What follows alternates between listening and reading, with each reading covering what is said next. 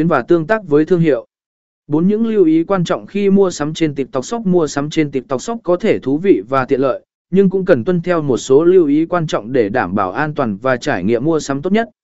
Dưới đây là những lưu ý quan trọng khi mua sắm trên TikTok Shop, kiểm tra nguồn gốc sản phẩm.